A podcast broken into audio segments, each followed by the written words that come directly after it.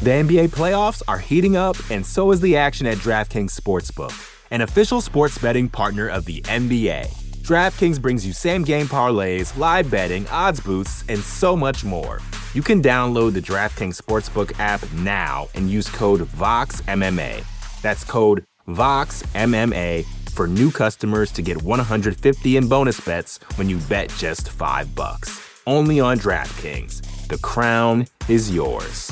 Gambling problem? Call one eight hundred gambler. Or in West Virginia, visit one eight hundred gambler dot net. In New York, call eight seven seven, eight, hope N Y or text hope N Y four six seven three six nine. In Connecticut, help is available for problem gambling. Call eight eight eight, seven eight nine, seven seven seven seven or visit c c p g dot org. Please play responsibly. On behalf of Boot Hill Casino and Resort in Kansas, twenty-one and over, age varies by jurisdiction. Void in Ontario. Bonus bets expire one hundred sixty-eight hours after issuance. See d k n g dot c o slash b ball for eligibility. Eligibility and deposit restrictions, terms, and responsible gaming resources. Support for this show comes from Sylvan Learning. When children love learning, they can tackle any challenge life throws at them. Sylvan's Insight Assessment can help you determine if your child is ready for what's ahead. It can also identify gaps in learning and point out areas that could be of concern for your child so they can tackle what's to come. And right now, it's the best price of the year at twenty-nine dollars. Go to sylvan twenty-nine dot com to learn more and get your child's assessment for only twenty-nine dollars. That's S Y L V A N twenty-nine dot com. You're listening to the Vox Media Podcast Network.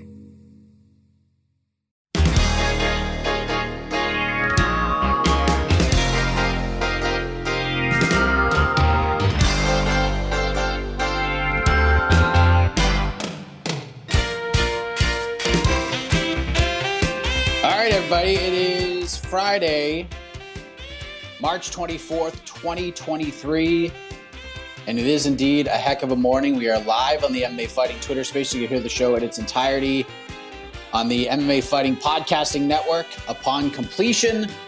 Thank you for joining us. I am Mike Heck. Hope everyone's having a fantastic week. We are on the eve of U F C San Antonio, and as we speak right now, the main event already official. Both fighters weighed in. Corey Sandhagen at one thirty-five and a half. Marlon Vera, one thirty-six. That fight is already a go. So one less thing to worry about. Two professionals getting on the scale and getting it done. That main event absolutely rules. I am so freaking excited for it. Rest of the card is kind of, eh. I mean, there's some decent things on there, but this is certainly one of those fight night cards that is carried by the main event. Now, luckily, it's in front of a crowd, so they'll be energetic and they'll be fun. But for the most part, all of the major storylines for this card are built upon the main event. So very much looking forward to Chito versus Sandhagen going down tomorrow. And we already lost a fight yesterday, so we're down to twelve fights. And early start time, four p.m. Eastern for the prelims, seven p.m. Eastern for the main card. Can't complain about that. And then we get a rare week off from the U F C, not from combat sports. And then the U F C is back in Miami the following Saturday for U F C two eighty-seven, the rematch for the middleweight title between Alex Pereira and Israel Adesanya, the big one between Jorge Masvidal and Gilbert Burns. That card is fantastic. So a lot to look forward to if you are a combat sports fan. So this is this is Friday on Heck of a Morning, which means we can talk about M M A. We can talk about U F C San Antonio. We can still talk about the hangover we're all feeling from U F C two eighty-six and the fallout from that, and Colby and Leon, even Hamza Chimaev stuff, getting Yuri Prohashkov fired up. We can talk about all that stuff. We could talk about anything else, literally anything else. This is a free-for-all Friday. We open things up uh, to have some fun, and that's what we're going to do here. So Four Corner Sports is going to kick us off today. Hello, Four Corner Sports. Hey, Mike. So I I know you guys were chiming in yesterday about the Covington stuff, um, but do you feel like, and I don't know if you guys spoke about it yesterday, but do you feel like him ranting off about John Anik, I'm pretty sure the company is going to have his back. You think he's going to potentially lose himself out of a title shot? And um, I wanted to also talk about uh, the main the main event for tomorrow. I feel like this fight for tomorrow is going to be something similar to uh, a Rob Font, Chito Vera. I'm not saying that Sanhagen fights like Rob Font, but I guess like the, the output that he, he's going to be giving towards Chito. I feel like Sanhagen is going to be throwing more punches than Chito, but Chito's been Chito's going to be landing the more significant power shots. Do you feel like it's gonna might have the same end result? It might go, you know, possibly going towards decision, and Chito and leaving San Antonio as a as the victor. And for some reason, this um San Antonio card on paper, it doesn't look, you know, like eye popping, but it kind of feels like what it might end up being, like how the San San Diego card happened last year, you know, where all these fights just, you know, everybody's just going full blast. And look what happened with the Nate Landwehr fight and David Onama. That was a banger of a fight. So uh, let me know what you think. And thanks, Mike, for everything. Yeah, I mean, I don't know. I don't know if this will be the same. Look, I, Holly Holm is a well-known commodity, but her fights are not very entertaining. For the most part, Yana Santos is not really an exciting fighter herself. Neither have had a finish in a very, very long time. If that was not the co- – like, I understand why it's the co-main event, because Holly Holm is just so well-known. I had somebody on the B T L comments that said, um, Holly Holm is the only fighter that my mom knows by name. That's why she's in the co-main event. And you can't argue that point. But I would rather see – Alex Perez and El Cop in the co-main event. That one has much larger stakes. That is going to be a far more entertaining fight. Nate Landwehr, Austin Lingo could be fun. Andrew Lee, Macy Barber's interesting. Chito, Njokwani, Albert Duraev could be fun. And the rest of the fights are just kind of there. Um, there's a lot of flyweight fights on there, so that's good. So in the end, I think it will be a pretty decent watch, but I don't know if it'll we'll have the same vibes that we felt after U F C San Antonio. As far as the main event goes, yeah, I see a lot of people asking about whether or not Vera Sanhagen will be similar to Vera Font. I'm not really sure about that. I mean, there's a chance that if Vera wins this fight, it's because he lands the bigger shots, but Sanhagen moves a lot better than Rob. He's got, I'm not saying Rob's like bad. Rob's a very good fighter, uh, but he's more of a boxer. Sanhagen is more of a mixed martial artist when it comes to his striking. A lot of kicks, a lot of movement, a lot more movement than Rob has. So can Vera land the bigger shots throughout the rounds? Yeah, it's possible, uh, but he's got to catch Corey first, and I'm sure Corey is well aware of the tools that Marlon has. I do think this fight's going to get extended. I don't think – I think it's going to go to the cards. I think it's very, very close. I think if you're betting on this fight – it's really tough to choose a side. You'd probably have to bet on Vera to get the value, because I think the line is pretty spot on. Uh, but I think the betting value for choosing a side is on Marlon Vera. But, yeah, it's just going to be a fun twenty-five-minute fight, because I don't think this one goes to the cards. Both these guys are very durable. Vera's never been finished. Sanhagen's only been finished once, and it was because Aljamain Sterling jumped on his back and tapped him real fast. But I don't see either of these guys getting finished in this fight. So, yeah, it's going to be real good. And then with the Colby stuff, do I think he talked himself out of a title fight? Um, no.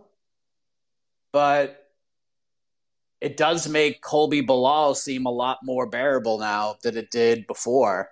I mean, I remember when Bilal called out Colby, I was like, oh, no, why are you doing this? This fight's never going to happen. But it's got legs now. I, I do think there's an argument to be made that Colby kind of did Bilal a favor here with this whole thing. And, you know, if Masvidal does go out there and obliterate Gilbert Burns, maybe they'll pivot and do Leon versus Masvidal and then do Colby versus Bilal. There's heat on that. If that's what the U F C wants, I think the U F C would do that. If Gilbert Burns wins, then I think this is all moot and Colby's going to get the title shot anyways. But if Masvidal goes out there and just kills Gilbert Burns and has a moment and cuts a promo and everybody's talking about Masvidal, I think the U F C could pivot, because I think now they're starting to see a little bit of value on a Colby Bilal fight. There's some heat there. It's unfortunate how the heat has has come to be, kind of on the back of John Anik.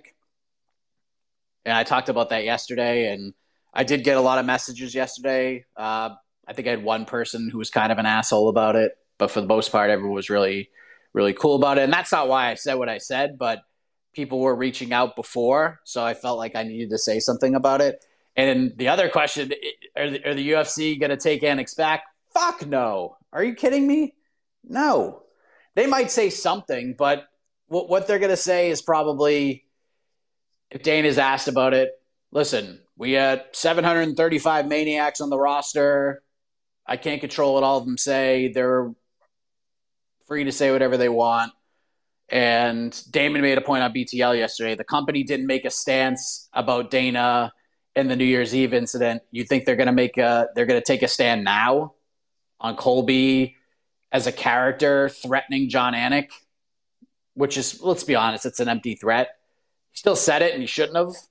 And I don't defend Colby at all on that. Uh, but they're not going to say shit about it. Maybe Dana will say it's unfortunate. We talked to Colby, something like that, but I think as far as it went, they were probably like, dude, what are you doing? But they, there's not going to be a statement about it. They're not going to punish Colby for it. No, absolutely not. I think we all know the answer to that question, which is unfortunate. Absolutely. Hello. Hi, heck of a morning. Um, so I've got two questions to ask. My first question is regarding the featherweight division. Um, what's uh, how do you see the this division shifting? Um, as soon as we start getting fights for Ela, Um, Brian Ortega, and you know, some of the upcoming contenders of the future. And my other question is um, regarding the Adesanya Pereira fight. How do you see this whole outcome playing out for both fighters? If either one of them wins, and who would they ideally fight next? That's all I have. Thanks, man. Have a good morning. Thanks, man. Uh, featherweight's interesting. I definitely want to see Ilya back in there. Maybe they'll do the Ortega fight. That would that would certainly make sense. We got um, obviously Yair will be next for Volkanovsky. It looks like they're looking at International Fight Week for that one. That one's not done yet. We got obviously the big one between Arnold Allen and Max Holloway. Arnold Allen wins that fight. He's probably next in line. So yeah, and then things will get interesting. It's uh, it's all on Volk, really, to see how this all plays out at the end of the day. Because if Volk decides, if Volk beats Yair and then fights Arnold Allen, if Arnold beats Max Holloway and then decides he wants to go up to fifty-five, who's going to argue with that? I don't. I just don't want to see it now. I want to see those two guys fight again. But if Volk gets a couple of title defenses and then decides to move up, I'm not going to have an issue with it. But them going right back to that fight, not really a fan of it. Let both those guys get a couple of defenses, and then we can revisit that if the interest is still there. But obviously featherweight is it's super fun. I think when we talk about deep and loaded divisions, I don't think featherweight gets enough credit, if we're being honest, with some of the guys that they have in that division. Like Volk Yair is such a good fight. I can't wait to see that. We got Ilya coming up. Everyone seems to be forgetting about Mavzar Avloyev, who is another big player in this division. We're not going to – probably won't see Calvin Kattar at all this year, which is unfortunate. We haven't seen Giga Chikadze in a while. Dan Ige had a nice win. Edson Barboza is fighting Billy Q, so Billy Q can get a nice little boost this year. Lerone Murphy, if he can stay active, he's another guy. Sadiq Youssef's got a little buzz right now. Nate Landwehr is fighting on Saturday. Jack Shore is now at one forty-five. Jonathan Pierce is fighting Bryce Mitchell. It's a good division. Cron Gracie's coming back to fight Charles Jourdain. That came out of nowhere. Lucas Almeida's there. I mean, golly, forty-five is fun. forty-five is, is a fun-ass division. And as far as Adesanya Pereira goes,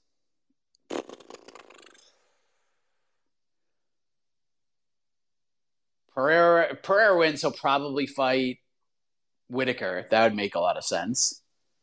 And if Adesanya wins, I don't know, maybe he fights D D P.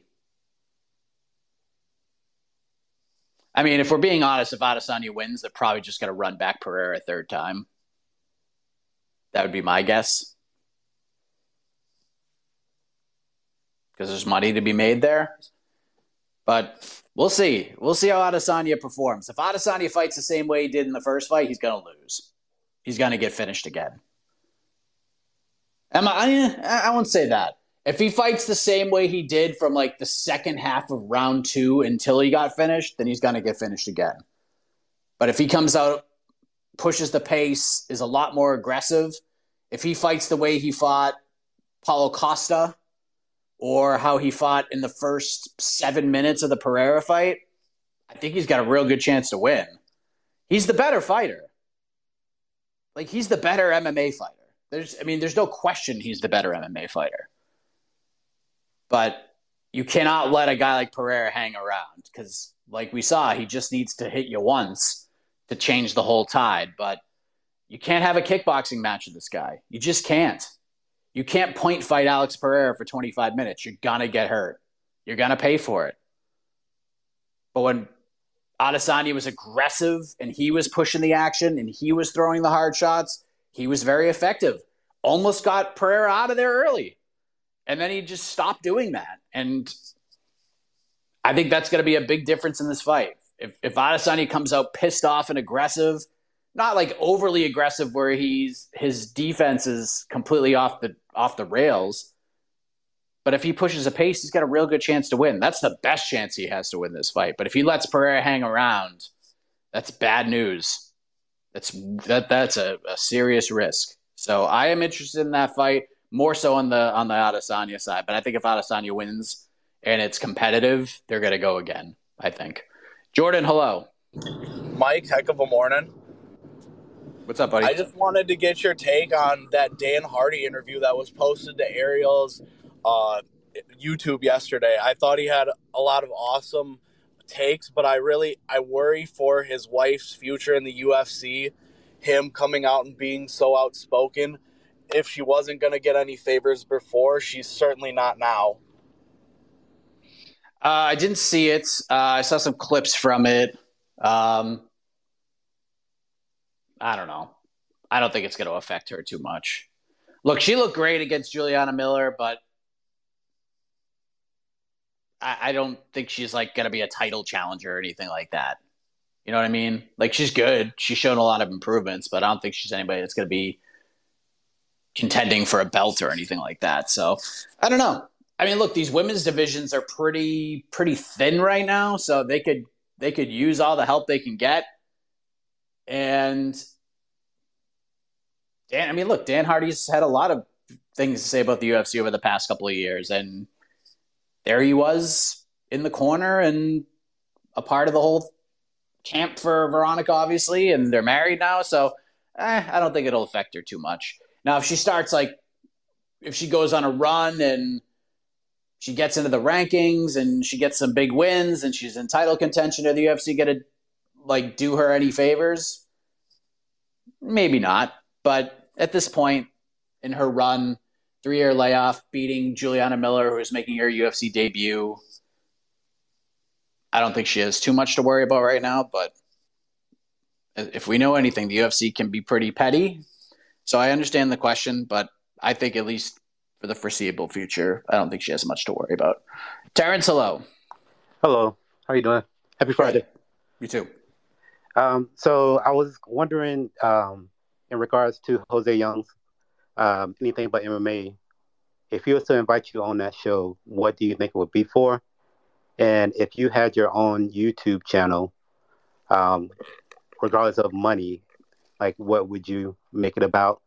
And then lastly, I saw that um, Weili is fighting in July. So it had me thinking, like, what's going on with the one twenty-five division? Like, of course, we don't have an opponent. Who do you think it will be? And what other matchups do you think um, in contendership that there will be in one? I said one twenty-five, but I meant one fifteen. I apologize. Um, within that strawweight division. Thank you. That's all. She's fighting in July? Is this something she said?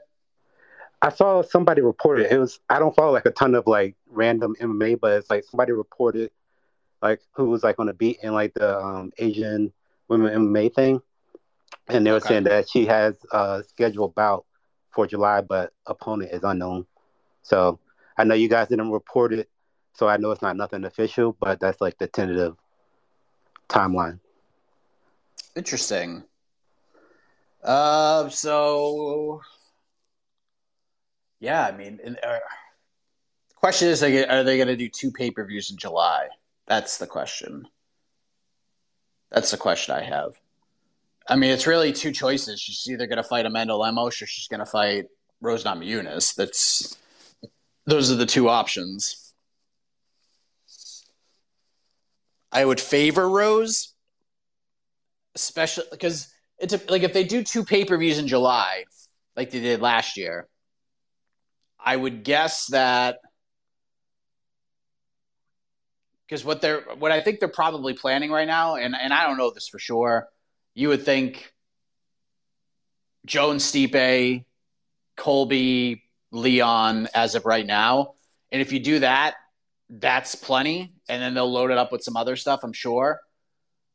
And if they do a second pay-per-view, they won't do Zhang versus Lemos. They'll probably do Zhang versus Rose to try to help carry that second pay-per-view. So, yeah, I mean, if she fights in July, great. I want to see Zhang Weili fight as much as possible. I think she's uh, she's on one right now, and I think she, there's a she has the ability and the potential right now to be a champion for a long time.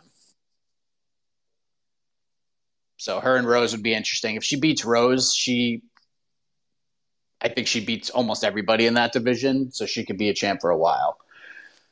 If I have my, I do have a YouTube channel. I haven't put anything on there in a while. Um, I don't know. A lot of people have been asking, like, A K and I to do, like, watch-alongs for, like, WrestleMania and stuff. So, I don't know. Maybe I would do, like, some pro wrestling stuff on there. Just to, like, mix things up a little bit. Uh, maybe do kind of what Ariel's doing and just interview other people from other sports and other ways of life. That'd be kind of cool. One thing that I've always wanted to do is, um, is like, interview celebrities about M M A. Just like random people, like Action Bronson, like just random people, and just call like, oh, you like M M A too, or something like that. I don't know. I think it would be pretty cool to do something like that. But I think if I was going to do something on my own, it would be probably outside of M M A, or just be like talking M M A with non-fighters and non-people in the space, because I think that would be interesting and fun. And if I was to go on Jose's show, it'd probably be like the Anik episode where we would talk about Boston sports for an hour and a half, because we're both diehards. We both grew up in it, grew up in it, and uh, we've both been a part of some major moments. So that would probably be what we would talk about. Maybe we do a little pro wrestling, but I think I think it would be Boston sports. In fact, that Anik episode, the plan was um, it was going to be all three of us doing it, but didn't work out. The N B A playoffs are heating up, and so is the action at DraftKings Sportsbook, an official sports betting partner of the N B A. DraftKings brings you same-game parlays, live betting, odds boosts, and so much more. Don't miss out as the N B A postseason winds down, and new customers to DraftKings can bet five bucks to get one hundred fifty dollars in bonus bets instantly. You can download the DraftKings Sportsbook app now and use code VOXMMA. That's code VOXMMA for new customers to get one hundred fifty dollars in bonus bets when you bet just five bucks. Only on DraftKings. The crown is yours. Gambling problem? Call one eight hundred gambler. Or in West Virginia, visit one eight hundred gambler dot net. In New York, call eight seven seven, eight, hope N Y or text hope N Y four six seven three six nine. In Connecticut, help is available for problem gambling. Call eight eight eight, seven eight nine, seven seven seven seven or visit c c p g dot org. Please play responsibly. On behalf of Boot Hill Casino and Resort in Kansas, twenty-one and over, age varies by jurisdiction. Void in Ontario. Bonus bets expire one hundred sixty-eight hours after issuance. See d k n g dot c o slash b ball for eligibility. Eligibility and deposit restrictions, terms, and responsible gaming resources. Support for this show comes from Sylvan Learning. As a parent, you want your child to have every opportunity, but giving them the tools they need to tackle every challenge, that takes a team. Now more than ever, educational support tailored exactly to what your child needs can make all the difference. That's why parents have trusted Sylvan Learning for forty-five years as the ultimate teammate in their child's educational journey, instilling in them a love for learning and a passion for reaching the next level. And Sylvan's Insight Assessment can identify gaps in learning and areas that could be of concern for your child. It's a three sixty degree view into your child's learning that you can't find anywhere else, and helps ensure that your child didn't miss something in school that might put them at a disadvantage in the future.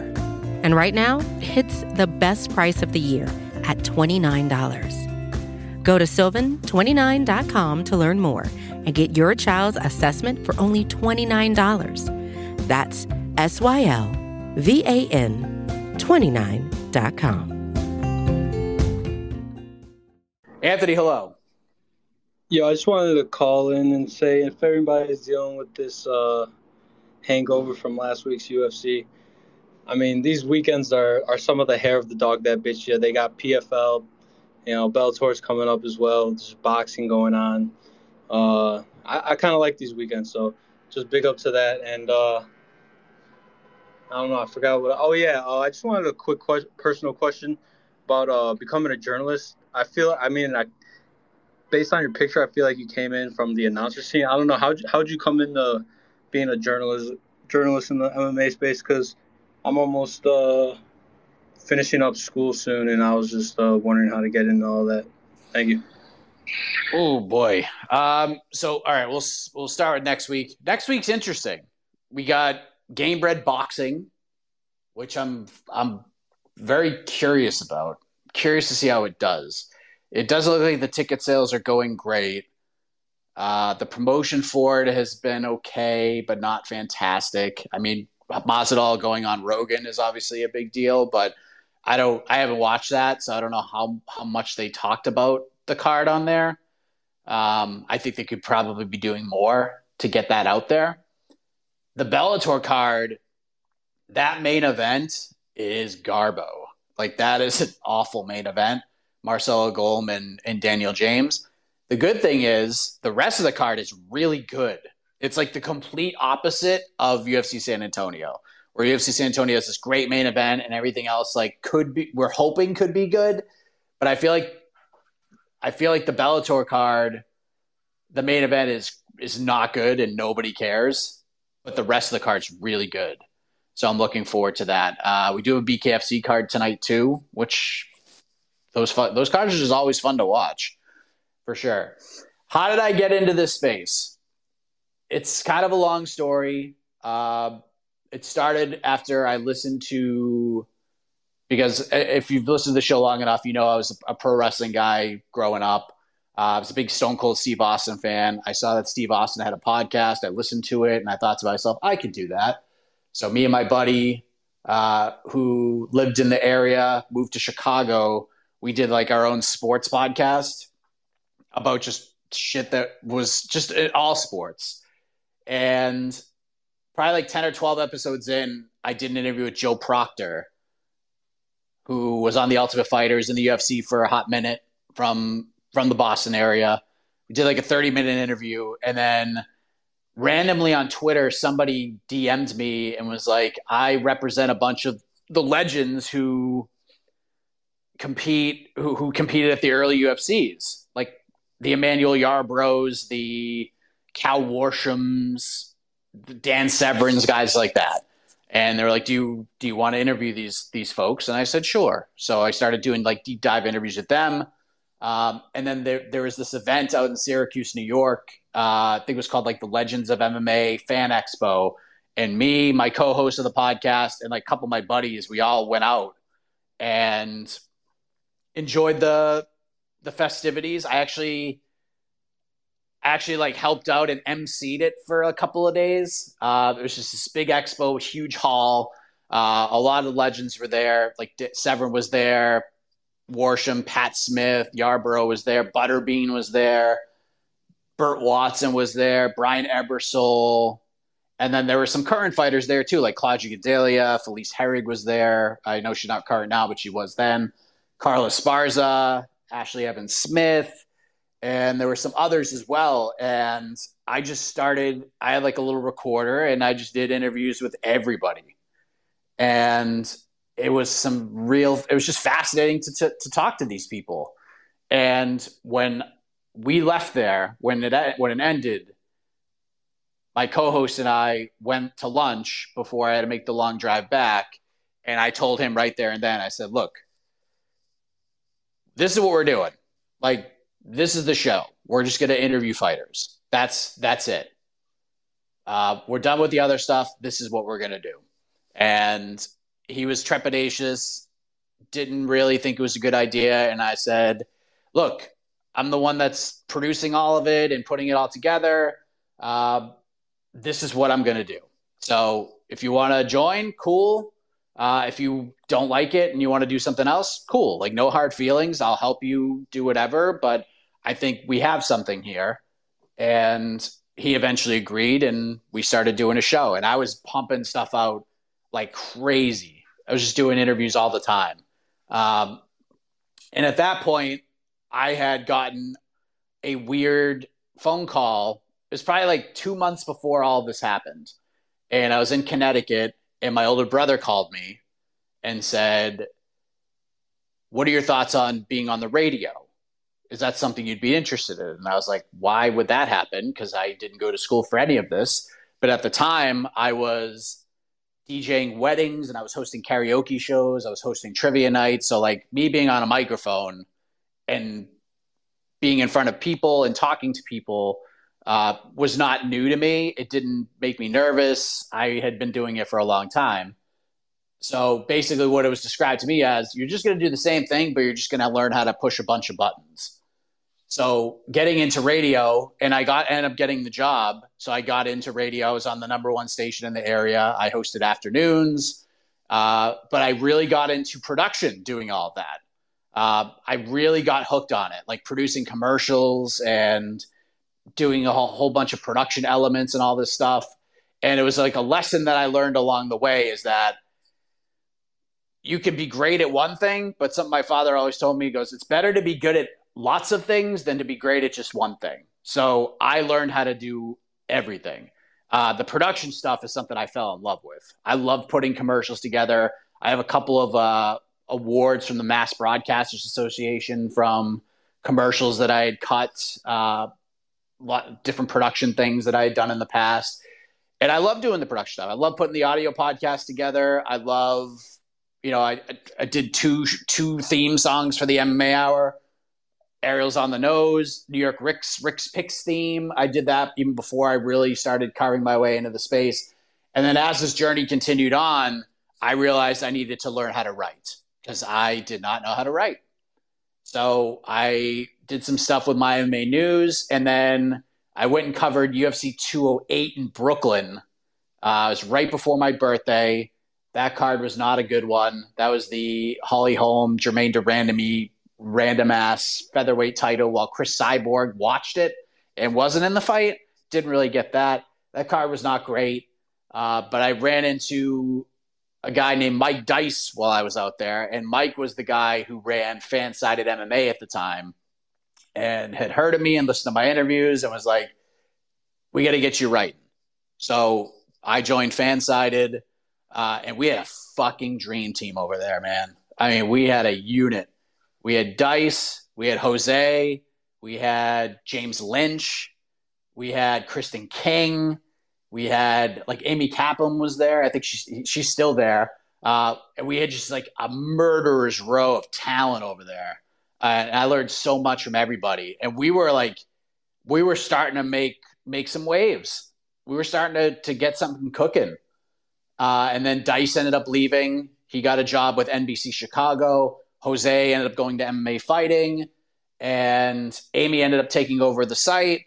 And at that point, It was it was kind of in a weird position, because I was getting, and I'm just going long-winded here, but this is the question. It's Free For All Friday. Uh, I was getting promoted at work. Our our radio station got bought out by Town Square Media, and they wanted to focus a lot more on, like, the digital side of things. So they promoted me to, like, the managing editor of the entire cluster's website, and they gave me a, a really good sizable raise, and I was still doing the on-air stuff. And I was like, well, I mean, this M M A thing is fun, but it's a lot of work, and I feel like I can grow with this company. So maybe I should just not do it anymore and just focus on this and focus on, you know, creating something to, you know, set the family up. And I remember I had a conversation with James Lynch about this, and he told me, uh, you'd be an idiot if you left, so don't. And he goes, even if you do like one interview a week, just don't stop. And I was like, eh, I don't know. And then I remember I got a phone call from Mickey Gall. Mickey Gall called me out of nowhere and was like, yeah, I heard you might be leaving M M A. And I was like, yeah, you know, I'm kind of thinking about it. And he kind of said the same thing Lynch did.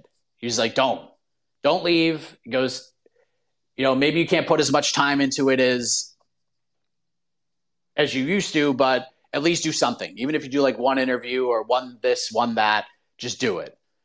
So I, I ended up sticking with it, and we wanted to move to a different area. I've told this story before. I wanted to, we wanted to move to Cape Cod. I got a job on the marketing side of, of the radio industry, which I, I hated it so much. But on the side, I was just doing more interviews and more interviews. And then when I realized like this wasn't the place for us and moving is not a possibility, before I moved back, I asked my wife, I said, look, I want to give this M M A thing a shot. I was like, we're in a good position right now. We saved a bunch of money. Give me a year. And if I don't get a, if I don't either set us up while doing this on my own or get a full-time job in the space, I'll stop. I won't cover the sport anymore. And she goes, you have my blessing, go get it. And I think like three months later, I, I got I had a conversation with Brian Tucker from M M A Fighting. Uh, they kind of kept me in the loop on things. There was some movement going on. Uh, Danny Segura went over to M M A Junkie, and they created a job like in December of twenty nineteen, multimedia producer, and I was a pest. I was a pest. Like I was just pumping out content. I was just, I mean, I had one day, there was one day when I was freelancing where I did twenty-four interviews in one day, twenty-four. Uh, it was, it was a crazy ass day, but I got twenty-four interviews done in a day. Like that's how much I wanted this. I was like, I got to go after this. And then eventually I had an interview with, with M M A Fighting, talked to Steven Morocco, and right before they offered me the job, I actually, uh, a pretty big sponsor reached out to me and said, look, we want to sponsor all of your stuff.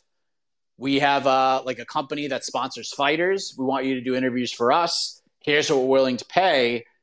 And it was pretty close to what I was making on the radio. So I was like, all right, well, either way, like we're good. So I had already felt like I won the battle. And then, so I remember reaching out to Steven and I was like, look, I'm not trying to be a pest. Like, if I'm getting the job, like, can you just give me sort of a heads up that it's going to happen? And if I'm not, like, just tell me now. And I will, I was like, I have other opportunities that are coming. I was like, I just, I just need to let people know what the deal is. Um, and then Steven broke some news and was like, oh, you didn't get the offer yet? And I was like, what?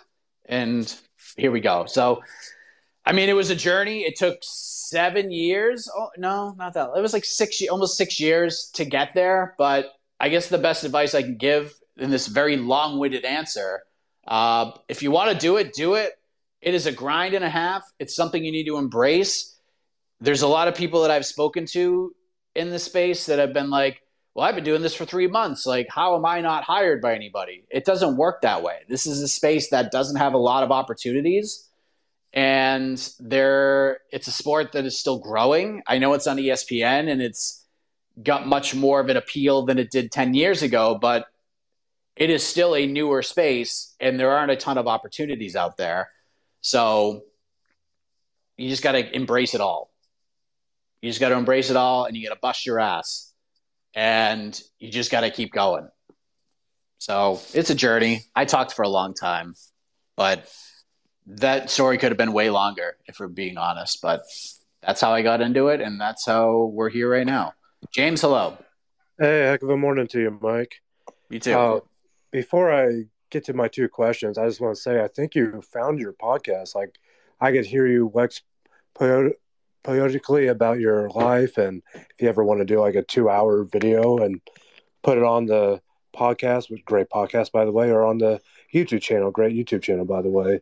I think I speak for all of us that we could just listen to your story all day. But um, getting to my questions, I'll try to make it as quick as possible. Uh, I think it was on the two eighty-six uh, post-fight show. I think it was Jed that brought it up about kind of trilogies that you very rare, rarely get a trilogy of that all three are very competitive. And um, me being a fan of the sport for as long as I have, I immediately thought of the Josh Thompson, Gil, Gil uh, Melendez trilogy, which I, I love that trilogy. I always feel like that trilogy doesn't get it, enough love as it should because it didn't happen under the U F C banner. But uh, just kind of off the top of your head, is there any trilogies out there that all three were pretty competitive? And, uh, oh, crap, what's my last question? Um, yeah, I forgot my last question. But anyway, I guess we'll leave it at that. Like always, Mike, man, thanks for what you do for us. And have a, have a heck of a morning, have a heck of a weekend, and be good. Thanks. Hey, what was what was the last part of your first question? Um, just like, is there any trilogies off the top of your head that that all three fights were competitive, or or your favorite trilogy of all time? I guess either or. Hmm. I mean, Maynard Edgar's a good one. Um. I mean, Figgy Moreno is a good one too. This is a good one. This is a really good one, um, especially the way the second fight went. So that was that was a good one. Um, I mean, Poirier McGregor was massive. None of those fights were really all that competitive, but is a good one. D C and Stipe was interesting, um, and it just took forever, so that was kind of a problem. B J Penn, Matt Hughes. Um, I mean, there's some weird ones too, like Tito and Ken Shamrock. We really didn't need to see a trilogy there. Uh, Forrest Griffin, Tito Ortiz was an interesting one.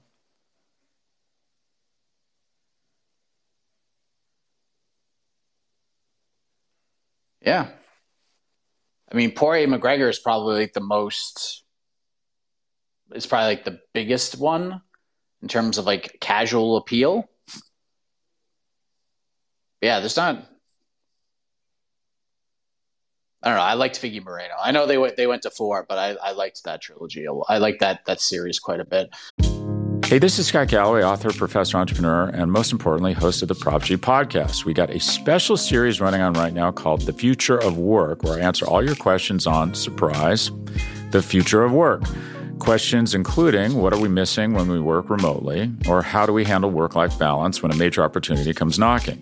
From the provocative to the technical, we're offering insights you won't want to miss. So tune in to The Future of Work, a Prop G Pod special sponsored by Canva. You can find it on the Prop G Pod wherever you get your podcasts. Another day is here, and you're ready for it. What to wear? Check. Breakfast, lunch, and dinner? Check. Planning for what's next and how to save for it? That's where Bank of America can help. For your financial to-dos, Bank of America has experts ready to help get you closer to your goals. Get started at one of our local financial centers or twenty-four seven in our mobile banking app. Find a location near you at bankofamerica.com slash talk to us. What would you like the power to do? Mobile banking requires downloading the app and is only available for select devices. Message and data rates may apply. Bank of America N A, member F D I C. Toke, hello. The, uh, the Del Tito uh, trilogy, that's probably a good one to leave out of that list. Oh, yeah. Yeah, yeah, that's terrible. Yeah. Sorry, I just had to do that. Um, So, uh, I... forgot yesterday to say that I understand why you were mad about the Islam Makhachev tweet on Tuesday, because The problem with that tweet is that it is so out of character for Islam, because he's all about, you know, he's all about the honor and uh, being, you know, legacy, all this stuff. And then suddenly he's like, okay, I've had one title defense, then he wants to move up. We know why this is. We know we know who wrote the tweet. I'm sorry, I'm going to spoil something here. That wasn't Islam. There's no way. Because Ali, Ali, he really needs to – I mean, if he wants to tweet for his fighters, go ahead. But, man, you better fucking know your own fighters. There's no way that this was Islam. I just don't see it. It's just, oh, it's just Ali going, oh, I lost a champion. Well, maybe we should get that belt back with Islam so I can have that belt too. It is all a ploy from Ali because he he's butthurt that Kamaru lost again. So I'm just saying this to... Here's your little rant, actually. I didn't have a rant yesterday because I've forgotten that. I was so mad about this tweet as well. But I just realized right away, it's just Ali. He's just butthurt. He's just annoyed. And you know what? That made me happy. So that's a way to be happy about the Islam tweet, Mike. Just say, oh, it's just Ali being annoyed. Have a happy Friday, Mike. Yeah, that... um. That tweet went over like like a fart in church. Nobody cared. Nobody cared. It was just so weird. Like, it made no sense. There's no interest in that fight. Like, zippo. Zero. Zero interest in that fight. I'm not saying there couldn't be down the line, but, I mean, it's going to be way down the line.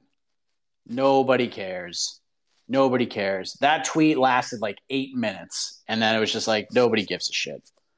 I didn't even like. I I didn't care about that tweet so much. I didn't even ask Colby about it when I talked to him. That's how much I did not care about that tweet. And I know Colby would have said something that would have got clipped off, and it would have been a big deal. But I didn't even ask him about it because it was such a stupid tweet, and it made no sense. Uh, so I'm with you. I was just I, I rolled my eyes when I saw it. I'm like, oh, come on, man. Come on, you're in the cat. You're in the best division in the sport. You have fight. You have guys to fight. Lots of them. Nobody wants to see you fight Leon Edwards right now. Nobody wants to see it. Nobody. You haven't even you haven't even defended your title against a lightweight yet.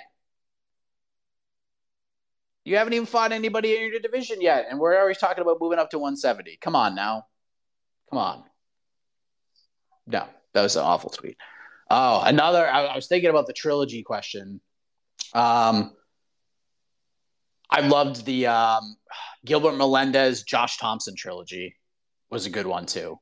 I know Josh gets, has, has taken a bit of a beating on the show in the past, but man, that those are three fucking great fights in Strikeforce.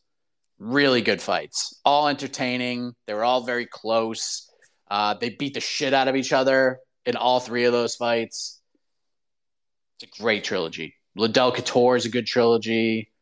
Um, Fedor and Nogueira, because we have like the, the sandwiched in no contest.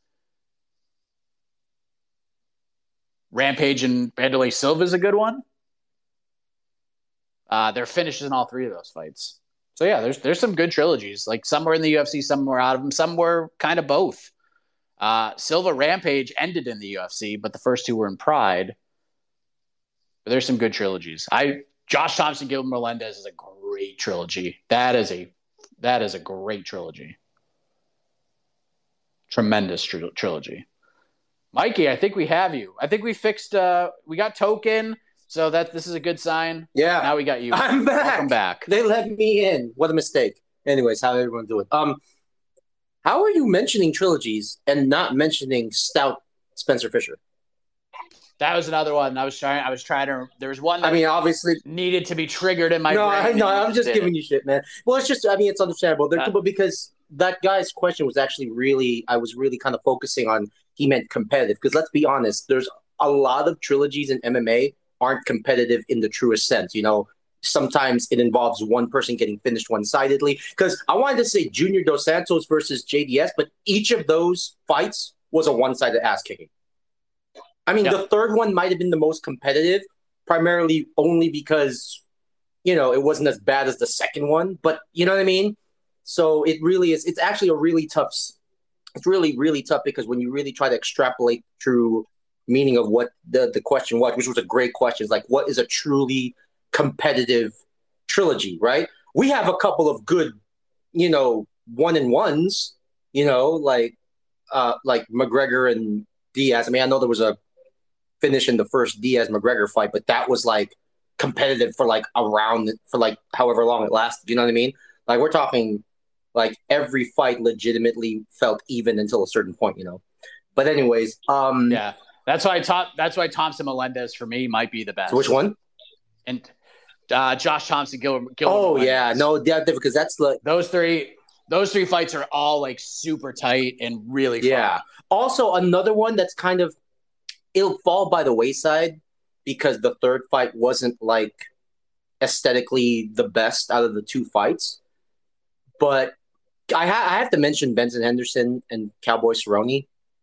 Uh, not the greatest trilogy in terms of like overall aspect, but you know they fought three times, and their fir- if for nothing, their first fight was incredible. If any of you are newer fans and you have Fight Pass and they have W E C, please go watch the first Cowboy Cerrone Benson Henderson fight.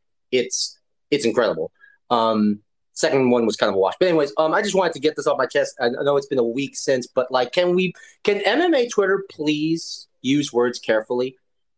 Fraud check gets thrown around a lot lately, and I feel like the spirit of it is not being used correctly, because fraud check means someone was exalted as something or pri- propped up as something, and they never meet the expectation or they just fall short of it. You know, people were saying, oh, you know, like Juliana Pena was fraud checked by Amanda Nunes. I'm like, winning the title in the manner she did, no matter how much you dislike it, doesn't make her a fraud. She, it's like saying just because you don't, Just because you think it's a fluke or something doesn't actually mean it is. Look, the, when Matt Serra beat G S P, just because he got blitzed in the in the rematch didn't doesn't take away from the first fight. Doesn't invalidate the first fight unless, you know, they got robbed or slipped on a banana peel. You know what I mean? Like that. That's not a true fraud check. You know, fights are fights, and sometimes they don't have to necessarily bleed into each other. I get it. It's it's human nature. It's like, oh hey, look, you. You know, Juliana Pena got destroyed in the second match. It's like, okay, but that doesn't mean the first match didn't happen. You know, like it, it's just so uh, it's so fickle, and it frustrates me because there was talks about like, oh, Leon Edwards is going to get fraud checked by, you know, Kamaru Usman, and it's and this was before the result of the fight. I'm sitting there going like, even if Kamaru Usman took the belt back in any fashion, how does that make the head kick disappear? How does that? It makes no sense. Because you indirectly invalidate Kamaru Usman, you know? And then look at this fight. They're like, in, now they're trying to fraud check, you know, I don't know, no one's trying to fraud check Leon, but like trying to get harp on good cheating. Listen, I'm, I've been an Usman guy for the last ten years. I've watched him since he was an R F A. I was rooting for him, but Leon's endeared himself to me. And you know what, man, he earned that. Give him his respect. That he won that fight fair and square. Yeah, he cheated. I get it. It happens. But people pretending that he didn't get penalized for it because he, you know, he got a point taken away. Because when you look at the scorecards, even with the point taking, he won four rounds. Anyways, that'll be all. Glad to be back. Be kind to one another. Talk to you guys later. Thanks, man. Yeah, the, the fraud check for the Leon kick was always weird to me. He kicked him in the fucking face. Like, how is that a how is that a fluke? He kicked him in the face and deaded him. There's no fluke there. He kicked him in the face.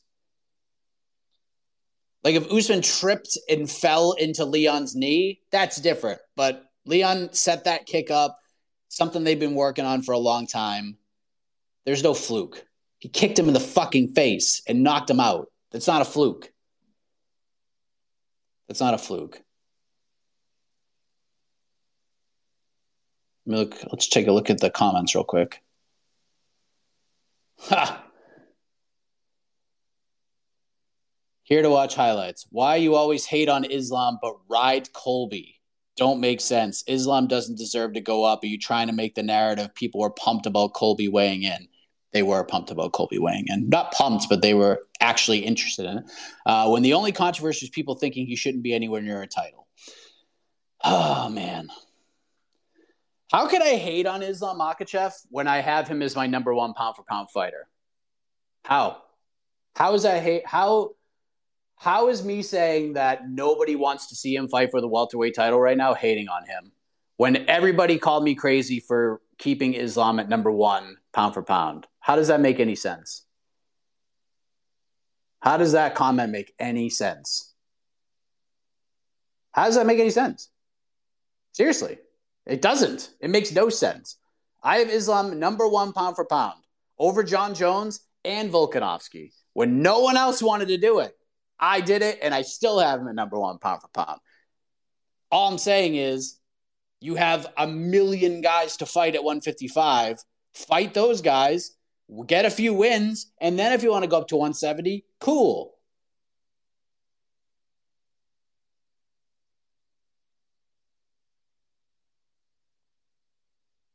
Hating on Makhachev. Get the fuck out of here.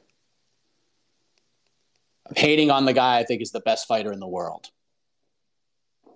Go fight Benny Dariush. Go fight guys in your division. Win three or four fights. If Leon wins three or four more fights, go do it. I got no issue with that. But to do it now before you fought anybody in your division to defend your title against, I got no issue with I, I have an issue with that. And you could tell that a lot of people had an issue with it because no one's talking about it. No one's talking about it. When have I said that Colby deserves this sh- this fight? When have I said that merit favors Colby here? All I said was for the past, past few weeks, don't be surprised if Colby's in play. I know how the U F C works. This is what it is. This is what they do. It's not a meritocracy in the U F C. It isn't. That's why Ma- like, that's why everyone thinks Masvidal should be getting a title shot if he beats Gilbert Burns. Does his merit deserve it? No. Of course it doesn't. If this is meritocracy, Bilal Muhammad's getting the title fight. And he should get it. He's just not going to. It's not fair, but that's just the way it is. But I ain't hating on Islam because I thought the tweet was stupid and it made no sense and nobody cares. Nobody wants to see that fight. Find me one person that wants to see that fight right now. You're going to have a hard time finding it. That's all I'm saying. Not hating on Islam. He's my number one fighter in the fucking world. C V, hello. Oh, Mike. Heck of a Friday. Um, another quick, yeah, another quick question. Um, on the top of your head, uh, who's in your Mount Rushmore? Of um, doesn't have to be all time, or just could just be active fighters right now. Um, personally, I have Yuri, uh, Chandler, Gaethje, and Charles in my top four. And that's why lightweight's the best division. Thanks. Mount Rushmore right now? Islam, Volk. Um, let me pull up my pound for pound rankings because I'll just go. I'll, I'll just go by that. To make life easier. But I'm hating on Islam for putting him up there. Uh, let's see. So current, I have my top four pound for pound is Makhachev, Volkanovsky, Ngannou, and Jones.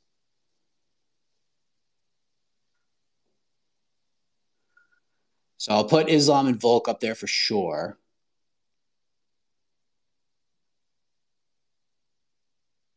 Um, I like the Yuri pick. I do like the Yuri pick a lot. Sure. And I'll throw Hamzat in there too. Why not? Why not? James, hello. Hey, Mike. Sorry to call back in. I just remembered my second question. I know we usually talk M M A in this space, but out of all combat sports, there's two great main events this weekend. Obviously, the U F C with Sandhagen and uh, Marlon Vera. But uh, I don't know how much into boxing you are, but David Benavidez and uh, Caleb Plant is a terrific boxing main event. I don't know if you're into boxing, but if you are, I would just love to hear your take on that fight. And, um, and yeah, the Islam stuff, I don't understand why you're getting hate for it. But don't we all remember a time where Islam and um, Dariush were supposed to fight because uh, Dana White just loved that fight? But now all of a sudden, Dariush is just getting kicked to the wayside and has to fight Oliveira. This is hypocrisy is everywhere in this sport. But like always, Mike, have a heck of a weekend. Thank you, and thank you for uh, getting me back in the space. Thanks, man. Yeah, dude, I, I was talking um, to Brian Campbell about this about this fight. He asked me, he asked me point blank. Uh, I'll pull it up. Let's see what the question. I talked to B C a lot. He's he's he's just a great dude. One of my favorite people in the in, in the space. Uh, he asked me if I thought Benavidez Plant has or will translate to M M A fans because of the bad blood and style contrasts. Um, I can never tell. Tank, Fury, Canelo seem to cross over to M M A fans. Sometimes Spence, but that seems about it. And I kind of agreed with him on that. Um, It's a great fight. If you're a boxing fan, you're all over this fight. You're all over it. If you're like a, a casual M M A fan, this fight's probably not on your... If, if you're an M M A fan and you casually watch boxing for the bigger names, you're probably not all that interested in this fight. Um, but it's a good one. There's some heat here. It's a good matchup. I think Benavidez is probably going to win, but the build to this is going to be fun. And then I, I told B C that this has, it's a little different because this one, there's a lot more heat on this fight than the fight I'm going to bring up. But this has, if we're going to make a comparison to M M A, this has Figgy Moreno vibes to it, where like hardcore M M A fans are all in on it. Can't wait to see it. Great matchup. Two exciting fighters. Yeah, there's heat, not as much as the, as Benavidez Plant, but it's it's almost like that's like the best comparison. Two guys top of their game, different styles, different ways they got to the dance. Um, hardcore fans love it. Casual audience doesn't really care, um, but the hardcore fans are telling them they should care. It's kind of like the M M A comparison to this fight. This is like Figgy Moreno, which is awesome. It's gonna be it's gonna be fun. I think Benavidez will win. Uh, it's probably going to go to the cards. Let me see what the betting lines are. I would say Benavidez is probably like a minus two twenty-five or something. minus three hundred for Benavidez. Yeah, it's kind of how I see this fight going. Benavidez will win a decision. It'll be fun. And there you go. There you are. All right. Uh, we're done. The U F C San Antonio weigh-ins are going on as we speak. So you can go to M M A fighting dot com for all your results. You can watch the weigh-ins at the site. Uh, the main eventers have already made weight. They were the first two on the scale. So that's a good thing. That card is, that fight's absolutely rules. I'm very excited about that fight. Can't wait to see it. Uh, we do a B K F C tonight. Uh, Britton Hart, Jenny Savage two going down for the strawweight title. So that should be fun. I don't know if anybody saw Jenny Savage on the scale, but she looks like she was chiseled out of granite. She's like jacked and ripped. Craziness. So that would be a fun card. And and then we get ready for next week where it's Bellator, it's Gamebred Boxing. Anthony Joshua's back, I believe. So we won't be without combat sports. We'll be without the U F C next week, but well, looks like we got one more. Uh, just simply Rob. Try to get him in real quick before we wrap things up. What's up, Rob? Hey, Mike, G M, my brother. How you doing, bro? Good. How are you, man? Everything's good, man. I just wanted to know if there's still time to talk about some of the upcoming fights. I just wanted your insight on something with the whole Colby situation, or is it too late to ask a question? No, you're here, man. Ask a question. Ask away. No, I appreciate it, Mike. I just wanted your insight as expertise because I, I watched a video that you did on, on YouTube and the interview with Colby Covington, and I just really wonder, like, do you really think that it's it's warranted, it's merited that Colby Covington, who in the past, I don't know, like five years hasn't fought any top ten or top fifteen contenders? I mean, his loss, his losses, he lost twice against Kamaru Usman. Uh, before that, what did he fight? Dos Anjos? I mean, who hasn't beat Dos Anjos? Like, I really think that what needs to happen is Colby and Bilal should do an eliminator fight for a number one contender. I think Leon should sit on the side and see what happens between uh, Gilbert Burns and Masvidal. Obviously, we all know that if Masvidal wins, that's a no-brainer, put him up against Leon. Uh, if Gilbert wins, I, I don't know, man. What, what do you think about, what do you think, Mike, in your opinion? What do you think needs to happen all with all this at the welterweight?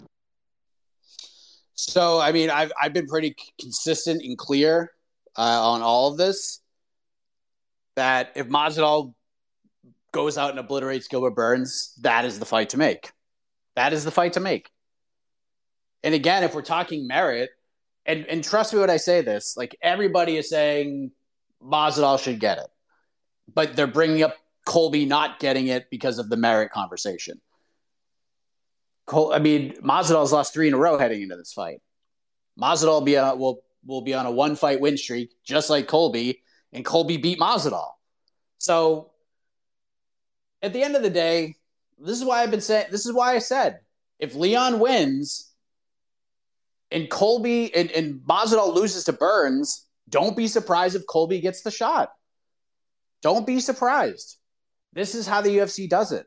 It's about box office, filling arenas. Selling pay-per-views isn't a massive deal for the U F C anymore. It matters, but not as much as it used to, because they have this massive deal with E S P N. So, like, pay-per-view buys are cherry on top of the sundae, which is why we don't get numbers domestically. We don't get them because it doesn't really matter. They're getting X amount of dollars to put on these events on their platform anyways. Pay-per-view buys are just cherry. And I don't know how that works, but I know it's not like a huge part of it like it once was when it was on just regular pay-per-view. And what I'm saying, like, Bilal, from a merit perspective, deserves it, one hundred percent. But the U F C is not based on merit. They're not. We've seen fighters get title shots off of losses. We saw Dan Henderson get a title shot against Michael Bisping after Bisping won the belt. Like, this isn't new. None of this is new. What Colby has done is he's actually... he's actually made a fight with him and Bilal seem like much more interesting, because I was not into that fight at all. Um, not that I wasn't into it. I just didn't think it would be all that compelling. And I didn't think this is a fight that, like, Colby would be up for. I didn't think it had a lot of sizzle to it, because Colby is, you can hate him, love him, doesn't matter. What Colby does well is he's he he he's a prize fighter. The definition of prize fighting is you take the lowest risk with the highest reward. That's what it's all about. The fight I would have made, and I've been saying it for months, would have been, was him and Hamzat. Like, that's the fight I want to see. I want to see him and Chimaev. I think that's an interesting fight. I think that's an interesting fight. Especially if it gets out of, like, the first seven minutes. Like, that's the one I want to see. Him and H- Hamza. But it doesn't seem like the U F C wants to give Hamza another chance at one seventy, even though Hamza said, I'll fight him at one seventy.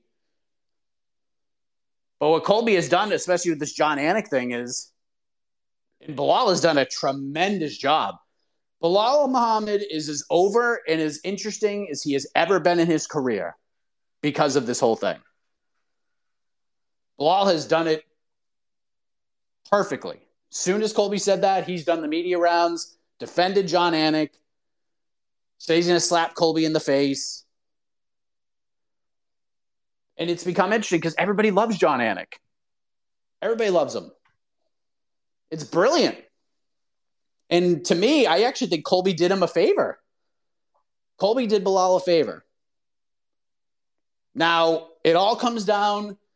how big of a favor did he do for Bilal Muhammad? That all comes down to April eighth. because I do believe, because of how this is all played out, that if Masvidal wins and he knocks out Gilbert Burns at U F C two eighty-seven, Dana White is going to sit up at that press conference and he is going to pivot. And he should. It should be Leon Masvidal, and you do Colby and Burn, Colby and Bilal right underneath it. You got two big fights at one seventy. Two winners fight. Can you imagine if Masvidal wins the belt and Colby beats Bilal and they throw those two dudes in there again with all that heat for the belt? And the winner could fight Connor? I mean, look at like, it's so crazy. It's so crazy. And Bilal, they want to throw in there with Shafkat. It's just absolutely insane. Bilal's out there just winning fights. They give him a step back against Sean Brady. He just annihilates Sean Brady. And they're like, you know what, Bilal? We're going to give you Shafkat Rakhmonov next. Even though most people feel like you, sh- you, you should be fighting for the title right now. Bilal has gotten over big with this. Like, it's it's been a bummer for Bilal, but Bilal has gotten more support over the last seventy-two hours than he has ever gotten in his career because of all this. And I think it's because Colby – it's because of Colby. I don't think he did on purpose. He certainly didn't do it on purpose, but Colby has gotten Bilal Muhammad over with some of the things he said, especially the John Anik line. Incredible. I mean, it's it's incredible. Bilal is Bilal needs to keep this going. He needs to keep this going. And apparently they're going to meet, Bilal and Ali are going to meet with Dana on Monday. I don't think it's going to end with Bilal getting a title shot. But Dana, like Dana is probably well aware of all of this. And my guess is, and here's the thing about the whole Colby thing. I I was just I was stunned by it. Like, not stunned, but I was like, I, the thing I was most surprised about was just the timing of it. It was just the timing of it. Like, if Gilbert Burns beats Masvidal and Dana goes up April ninth after two eighty-seven and says Colby's next, will there be some backlash? Sure. Will there be as much as we have right now? Absolutely not. It was just the devaluing that fight. Like, Dana just saying Colby's next before this fight happens was just like a what? So this fight that we've been building up and getting excited for because of the potential of Masvidal and Burns and not and Masvidal potentially fighting Leon, three-piece of the soda, trying to put a, a close on that rivalry that's been going on for almost four years now, to just slam the door on it. Not like the, like, what's the point of the fight? What's the point of those two guys fighting right now? What does Gilbert Burns gain from beating Jorge Masvidal if there's nothing on the line? And what does Masvidal gain by beating Gilbert Burns right now if he can't even fight for the belt? It just, I don't know. The timing of it is what, what got me. If they waited three weeks to see the result of that fight and then Dana made his decision, I don't think we're, there's any backlash. There's some. Bilal fans are pissed. But at least it's a little different. Even Bilal understood it. Look, if Masvidal won, wins, he gets the title fight, I get it. Works for me. I understand there's a story there. But just to be like, nah, that fight doesn't matter anymore, Colby's getting it, was just kind of weird. But again, it's a lesson I learned many years ago from Damon Martin. Strike the word deserves from your vocabulary because it doesn't matter in the U F C. It doesn't. And we've all learned this. All right, now we're going to go. Thank you all very much. Uh, preview show, three p.m. Eastern. Get you ready for U F C San Antonio. I believe it's myself, uh, A K, and Jose Youngs. So we'll have a busy weekend of U F C San Antonio coverage for all y'all. So thank you all very much. Have a great rest of your Friday. And as always, have a heck of a morning, everybody.